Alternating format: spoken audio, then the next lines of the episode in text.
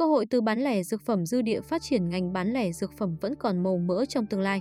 Trong năm 2021 đến 2022, các chuỗi bán lẻ dược phẩm như Pharmacity thuộc công ty cổ phần Merun Bell MRB, Lam Châu thuộc FPT Retail FRT hay An Khang thuộc công ty cổ phần đầu tư thế giới di động MVKFG đều có sự phát triển cực kỳ mạnh mẽ.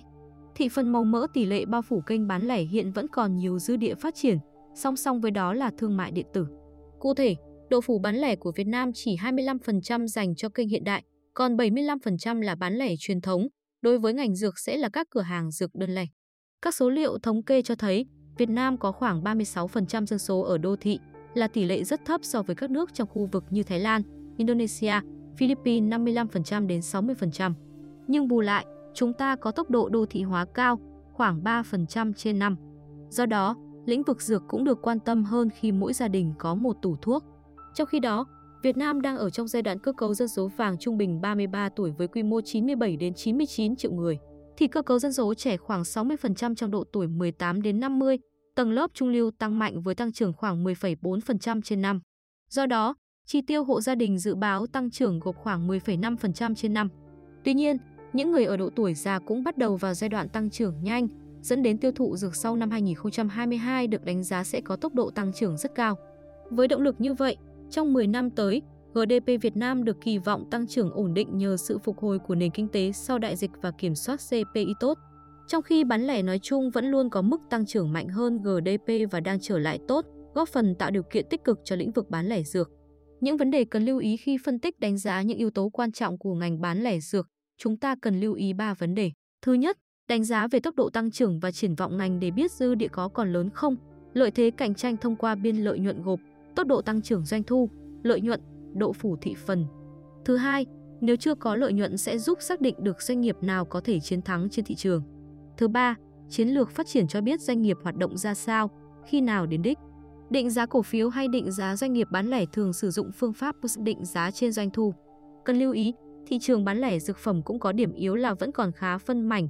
Sau 2 năm phát triển mạnh 2021 đến 2022, đâu đó đã có những chuỗi vươn lên.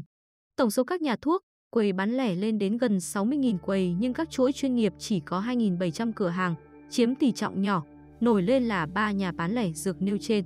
Nếu tính theo số lượng thì Pharmacity dẫn đầu về số lượng với 1.093 cửa hàng cập nhật đến ngày 13 tháng 9 năm 2022, nhưng có mức doanh thu khiêm tốn, dự kiến khoảng 4.200 tỷ đồng.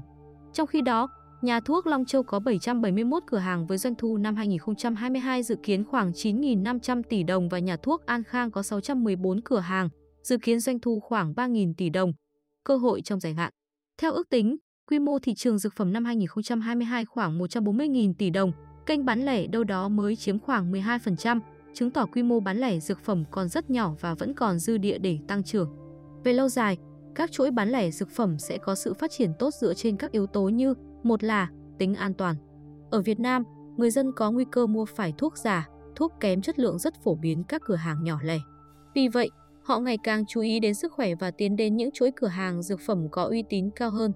Hai là lĩnh vực dược phẩm có độ trung thành được đánh giá cao.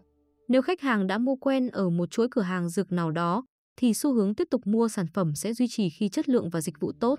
Ba là các chuỗi bán lẻ lớn thường áp dụng công nghệ cao, phục vụ và giao hàng 24 phần 7 cho khách hàng, mà chỉ những chuỗi sản phẩm lớn mới có thể ứng dụng và phát triển mạnh mẽ dịch vụ này.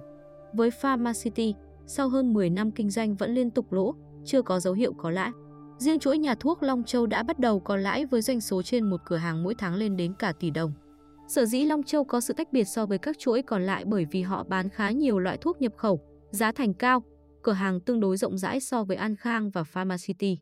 Xét trong dài hạn, chuỗi Long Châu và An Khang có tiềm năng hơn cả. Nhiều nhà đầu tư cũng đặt ra câu hỏi, ngành dược sẽ được định giá như thế nào?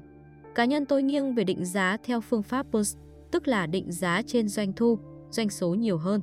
Một thị trường có tiềm năng tăng trưởng cao như vậy, các chuỗi cửa hàng đã có lãi thì họ có thể định giá trên doanh thu rất cao, thậm chí được tính bằng lần. Việc các chuỗi cửa hàng thuốc chiếm được khoảng 10% đến năm 2027 đến 2028 thì có thể đưa doanh số lên hơn 20.000 tỷ đồng, còn nếu chiếm được quy mô trên 20% thì doanh thu có thể lên 40 đến 50.000 tỷ đồng. Chính vì vậy, những doanh nghiệp thống trị được lĩnh vực bán lẻ dược sẽ có kết quả bền vững, mang lại lợi ích lớn cho cổ đông trong dài hạn.